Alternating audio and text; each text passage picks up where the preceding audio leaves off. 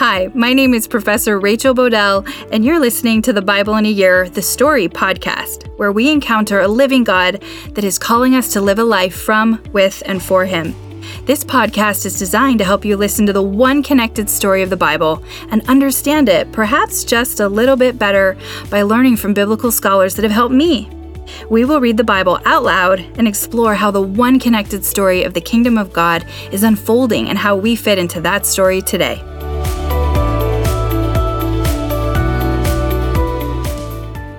This is day six. I'm going to be reading from the NIV version of the Bible, Genesis 10 through 11, Psalms 2. And mind you, I'm going to do my best on the Old Testament names, but again, I am not an Old Testament scholar. so here we go Genesis 10. This is the account of Shem, Ham, and Japheth, Noah's sons, who themselves had sons after the flood. The sons of Japheth were Gomer, Magog, Madai, Javan, Tubal, Meshech, and Tiras. The sons of Gomer, Ashkenaz, Ripheth, and Togarmah. The sons of Javan, Elisha, Tarshish, Kittites, and Rodanites. From these, the maritime people spread out into their territories by their clans, with their nations, each with its own language. The sons of Ham, Cush, Egypt, Put, and Canaan. The sons of Cush, Seba, Havilah, Sabta, Raamah, and Sabteka the sons of Raamah, Sheba, and Dedan. Cush was the father of Nimrod, who became a mighty warrior on the earth. He was a mighty hunter before the Lord. That is why it is said, like Nimrod, a mighty hunter before the Lord. The first centers of his kingdom were Babylon, Uruk, Akkad, Kalneh, and Shinar. From that land, we went to Assyria, where he built Nineveh, Rebhoth Ur, Calah, Resen, which is between Nineveh and Calah, which is the greatest city. Egypt was the father of the Ladites, Anamites, Lehabites, Naphtahites, Pathrusites, Caslahites, from whom the Philistines came, and Caphtorites. Canaan was the father of Sidon, his firstborn, and of the Hittites, Jebusites, Amorites, Girgashites, Hivitites, Arkaratites, Sinites, Arvadites, Nemarites, and Hamathites. Later, the Canaanite clan scattered, and the border of Canaan reached from Sidon towards Gerar as far as Gaza, and then towards Sodom, Gomorrah, Admah, and Zeboim as far as Lasha.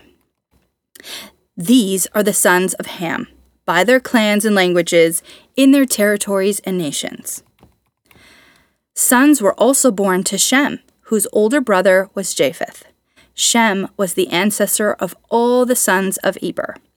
The sons of Shem, Elam, Ashur, Arphaxad, Lud, and Aram. The sons of Aram, Uz, Hul, Gether, and Meshech. Arphaxad was the father of Shelah, and Shelah the father of Eber. Two sons were born to Eber. One was named Peleg, because in his time the earth was divided. His brother was named Joktan. Joktan was the father of Almadad, Sheleph, Hazaramath, Zerah, Hadaram, Uzal, Diklah, Obal, Ibamel, Sheba, Ophir, Havilah, and Jobab. All these were sons of Joktan. The region where they lived stretched from Mesha toward Safar, in the eastern hill country.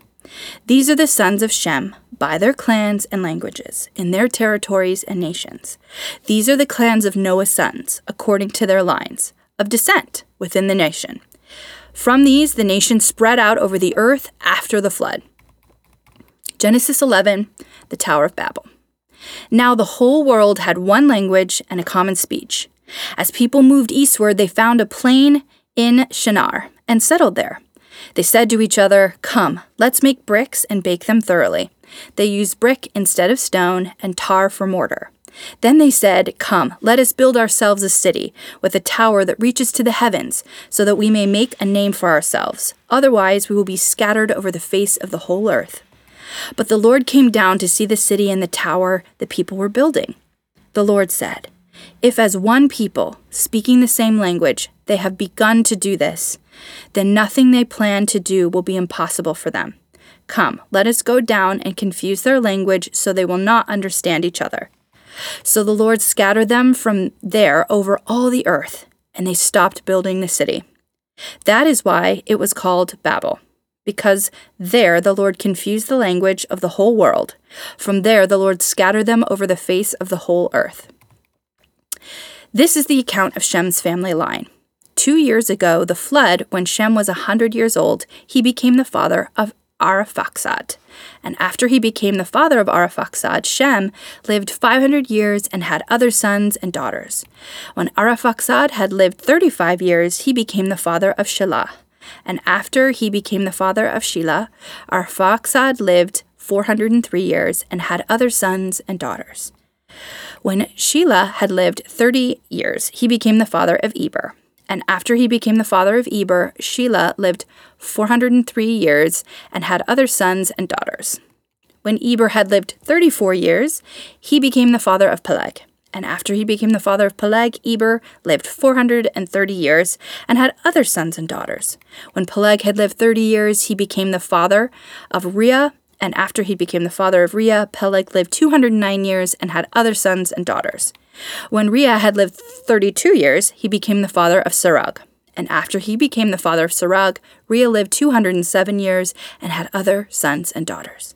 When Serug had lived 30 years, he became the father of Nahor. And after he became the father of Nahor, Serug lived 200 years and had other sons and daughters. When Nahor had lived 29 years, he became the father of Terah. And after he became the father of Terah, Nahor lived 119 years and had other sons and daughters. After Terah had lived 70 years, he became the father of Abram, Nahor, and Haran. This is the account of Terah's family line. Terah became the father of Abram, Nahor, and Haran, and Haran became the father of Lot. While his father Terah was still alive, Haran died in Ur of the Chaldeans, in the land of his birth. Abram and Nahor both married. The name of Abram's wife was Sarai, and the name of Nahor's wife was Milcah. She was the daughter of Haran, the father of both Milcah and Iscah. Now Sarai was childless because she was not able to conceive. Terah took his son Abram, his grandson Lot, son of Haran, and his daughter in law Sarai, the wife of his son Abram, and together they set out from Ur of the Chaldeans to go to Canaan. But when they came to Haran, they settled there. Terah lived 205 years, and he died in Haran. Psalms 2 Why do the nations conspire and the people plot in vain? The king of the earth rise up, and the rulers band together against the Lord and against his anointed, saying, Let us break their chains and throw off their shackles. The one enthroned in heaven laughs. The Lord scoffs at them.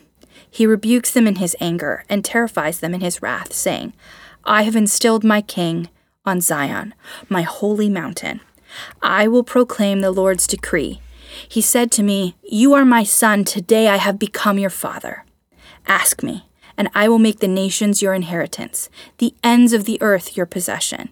You will break them with a rod of iron, you will dash them to pieces like pottery. Therefore, you kings, be wise, be warned, your ruler of the earth. Serve the Lord with fear, and celebrate his rule with trembling. Kiss his son, or he will be angry, and your way will lead to your destruction. For his wrath can flare up in a moment. Blessed are those who take refuge in him. All right, so as I told you, um, some of those names are not going to be said absolutely correctly. So I, I, hope we can have grace through that. But this is the last two chapters um, in the early world period, Genesis 10 and 11, before we meet, which we do towards the end there, Abram and Sarai, who will become Abraham and Sarah later in the story. The last two chapters of the early world period and the descendants of Japheth. So one of the reasons we r- speak out or we read all of those names and the genealogy is that these are not, we're not only being introduced to God's people, but we're being introduced to God's rescue plan because we know um, later through these descendants, Jesus himself comes, right? So that's one of the reasons the genealogies are actually very important. Nimrod was the first on earth to be a mighty man to build a human kingdom. This is what's distinct here, right? So Babel, um, and Father Mike Schmitz says Babel. So again, not exactly sure, but I grew up learning it Babel, uh, Babel. So that's what we're going to stick with.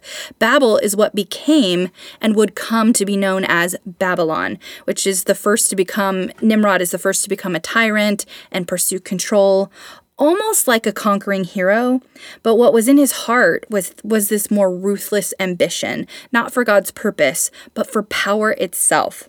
So not to use his God-given power or portion of authority for God's purpose.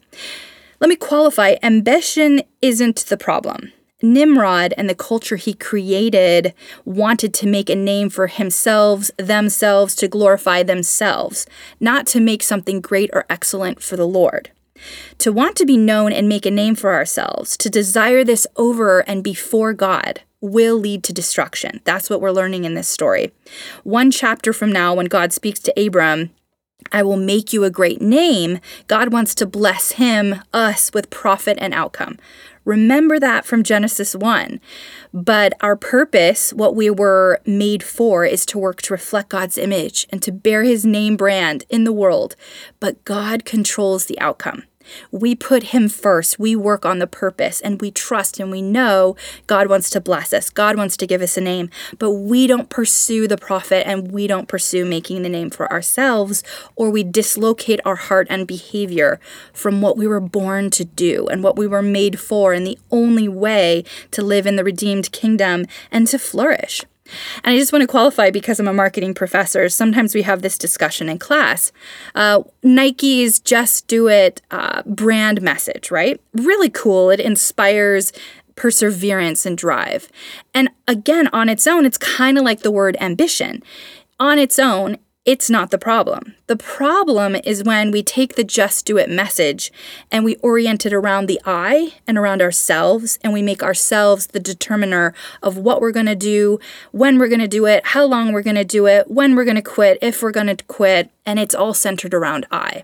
When perseverance is a, a godly characteristic, just like ambition, but we submit ourselves for God's timing and God's purpose and direction and he did, did give us a sound heart and mind um, to pursue him. And as we understand God's word, this relationship between what we're called to do and what we're put on and how the Holy Spirit drives our heart, it, it is always in alignment with God's word. And so that's why it's a great to stay in that tethered big story is really important. So to go before the Lord is to be in opposition of the Lord. So, because again, he goes before, around, and with us. It requires this posture of genuflection.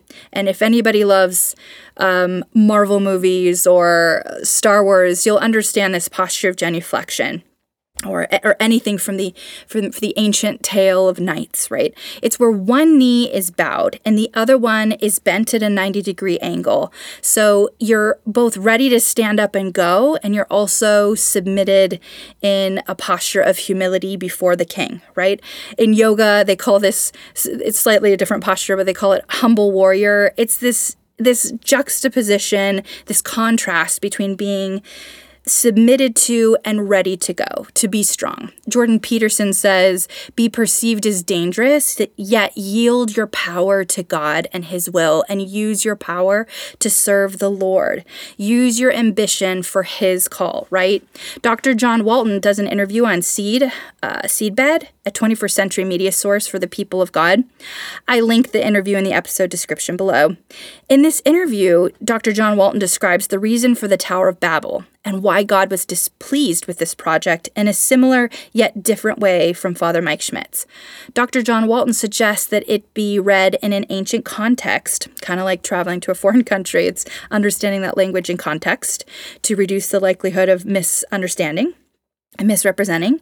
The Tower of Babel was, in all probability, an ancient ziggurat, which is a large stepped structure typically built next to temples. They were not made for people but for gods to come down from heaven. Note that this is exactly what God does in Genesis 11:5 and supply the needs of the people. So the point is this this ziggurat is this architecture where the where God can come down to the people to supply their needs. But the builders tried to establish the sacred space that they lost in the Garden of Eden. They wanted God for their own purposes. What follows in Genesis 12, which we'll get to next through the story of Abraham, Abram, is God initiating his own plan for reestablishing sacred space. So, what's interesting is that both Dr. John Walton and Father Mike Schmitz conclude similarly that the people, like in Genesis 3, were choosing to do something their own way, tree of knowledge, to do something and do it in a way that was not putting God and what God called us to do first. It's a distortion of our heart and behavior from our purpose in Him, and it leads to dislocation, destruction, and disaster. Tomorrow we'll hear, hear God's corrective and way forward through this. Pray for me, I'm praying for you. My prayer is this, found in Philippians 1 9 through 11, that your love may abound more and more in knowledge and depth of insight, so that you may be able to discern what is best and may be pure and blameless for the day of Christ, filled with the fruit of righteousness that comes through Jesus Christ, to the glory and praise of God. What is this fruit? It is love, joy, peace, patience, kindness, goodness, faithfulness, gentleness, and self control. Against such things there is no law. Galatians 5 22 through 24. See you tomorrow.